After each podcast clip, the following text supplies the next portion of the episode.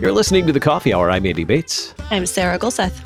Thanks to Concordia University Wisconsin for supporting the Coffee Hour. Find out more about Concordia University Wisconsin at cuw.edu.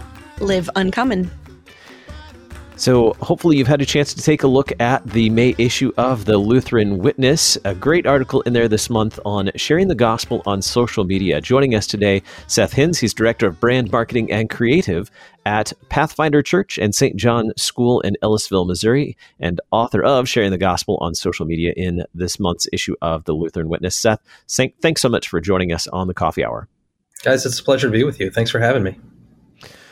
So I guess it's kind of always fun to ask the guy who's in charge of social media, why do we use social media? Um, that's not trying to justify your job, but uh, why why do we as as people, as a society, or even as Christians, why do we use social media? Oh, that's a good question. I feel like I could come at it from so many different ways. Um, mm-hmm. Probably from a gut level, we use social media just because we're looking for some entertainment, um, probably an escape um, uh, you know, we're looking for, uh, you know, and then the next level of it is we're really looking for connection. Um, we're trying to put thoughts and ideas out there that uh, resonate with people, that we can find people who agree with us. We can find people who think like us. We can find people who are interested in the same things as us. Uh, we want to know uh, at a heart level that we're not alone. And I think that's what social media ultimately gets down to. Um, we've, we've seen social media used for a lot of different purposes. Um, but I think at, at the heart of it, and why I always go back to it, even when I get frustrated and uh, bogged down by the, the kind of exchanges that may happen on social media, I keep going back to it because I think people see, are seeking connection, and I think that's that's where we have a place. That's where we can step in as Lutherans and, and share the good news. Mm-hmm. How do we work through that uh, frustration and anger that we so often feel on social media to uh, to build relationships, to kind of navigate through that, to find those places where we can have positive interactions? That's a great question. Um, I, I think you always need to find balance for yourself. So you can't stay plugged in all the time. I think that's where we get into trouble is that we get connected and we stay connected all the time and we forget to take a breath um, and realize uh, what's right in front of us uh, in, in so-called the real world um, offline.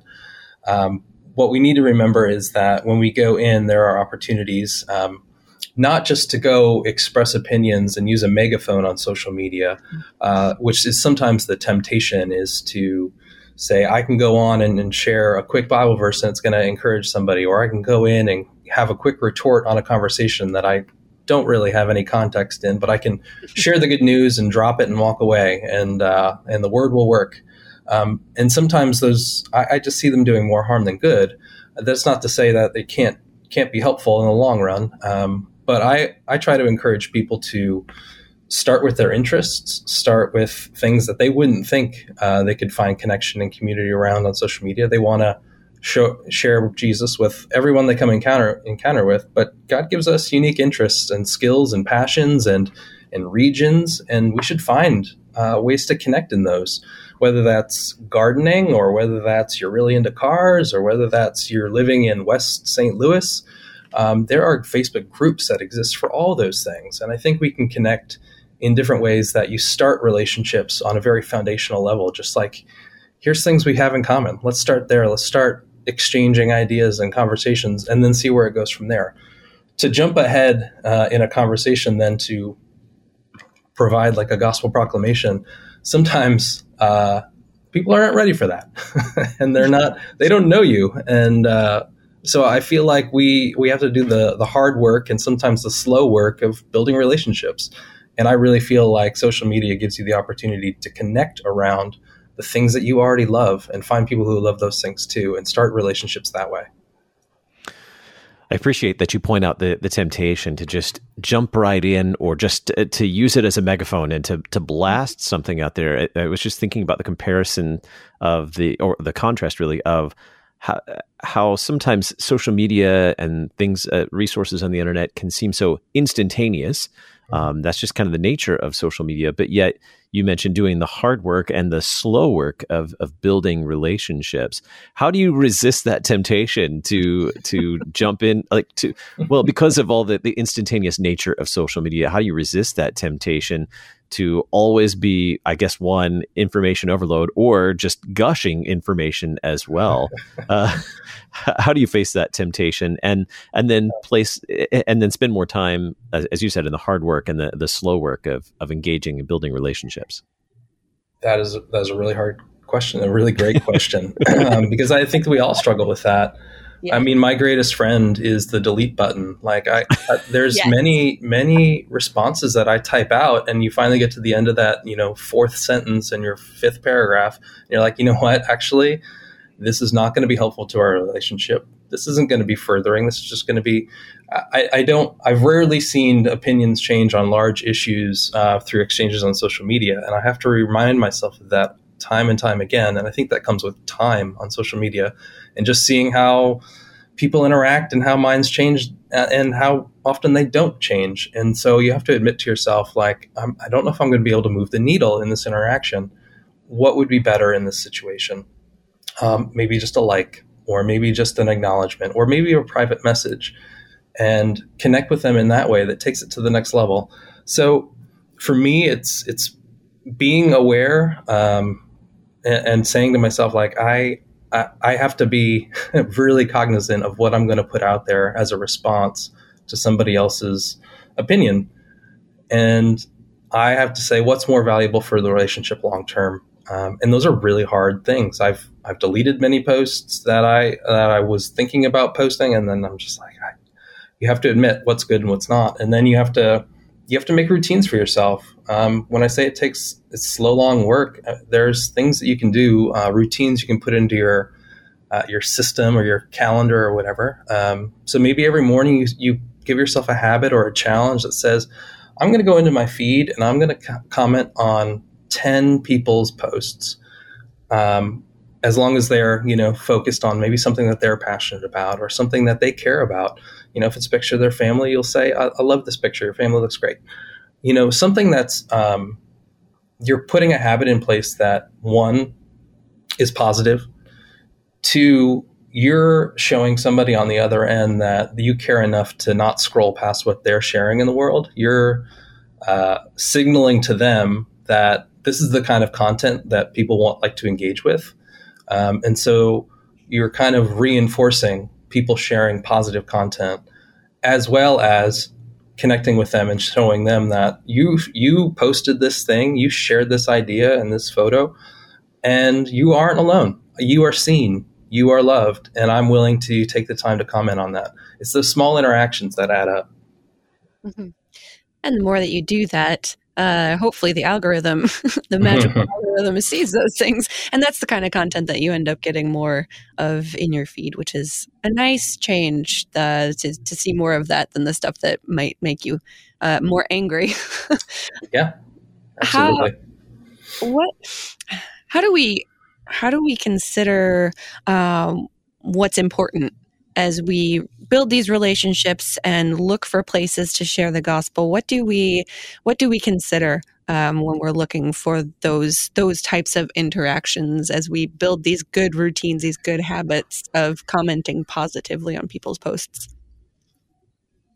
You know what i what i look for and sometimes i notice is the more that you stay connected with people say you you make that habit 10 specific people and you may even make a bookmarks list or some kind of list where you're able to track those 10 people.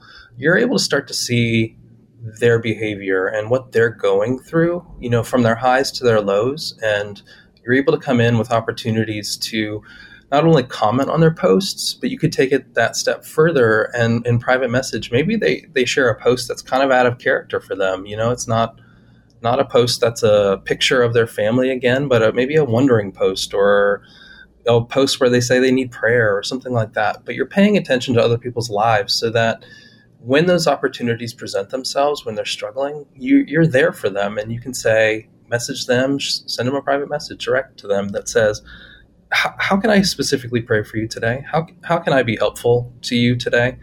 Um, and in, it's in a way that if they are willing, you know, to open themselves to that, that you are also saying, you know, I noticed a couple weeks ago you shared a picture about this, and they feel cared for and they feel seen in that moment because you're you're following them, you care about their lives, um, and so staying attuned to that presents you know those opportunities are going to present themselves and you won't always see it as black and white kind of like oh i need prayer.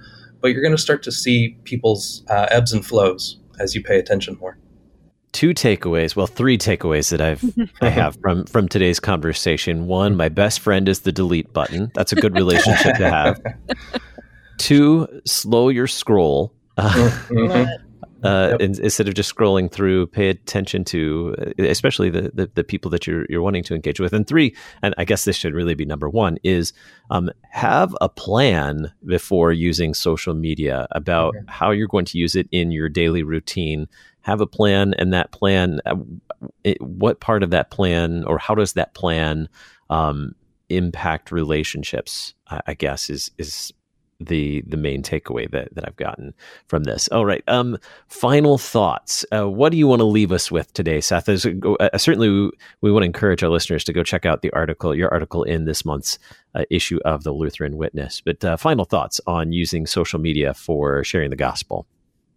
Yeah, um, my final thought would just be, you know, and somebody commented on the article online already, and I thought it was a great thought. You know, um, God can work through all things. God can work through our smallest comment, a like button. God can work through so many different things. Um, so yes, it can. The gospel can be shared in a one-off comment. Absolutely. My encouragement to everybody is is that I feel like we're all in this moment where we're searching for connection and reconnection, and the only way to really do that is is to do the hard, slow work, as I mentioned, of paying attention to other people's lives and, and watching what they're going through so that you can have those online to offline moments where even if you if you see the person on Sundays, you're able to strike up that conversation and show them that you care about what they're doing. Like I saw you post that thing, that was awesome. I loved it. Um, it's just being really intentional, and I think the relationships that you build through that time are going to I don't, I don't want to say pay off, but I think they're going to make a bigger impact on those people. And I think that's what we're we're called to do in that space is to bring light, to bring hope uh, to a place that can often be divisive. So I would just encourage people to, uh, as I said in the article, I, I hope that our Luth- as Lutherans we're so known to for our presence. You know, not not for maybe doom and gloom or anything like that, but n- known for just bringing hope for people that live lives of hope. And we can do that through social media. Our guest today, Seth Hinz. He's Director of Brand Marketing and Creative at Pathfinder Church and St. John School in Ellisville, Missouri. Seth, thanks so much for being our guest on the Coffee Hour today. Thank you. You've been listening to the Coffee Hour. I'm Andy Bates. I'm Sarah Gulseth.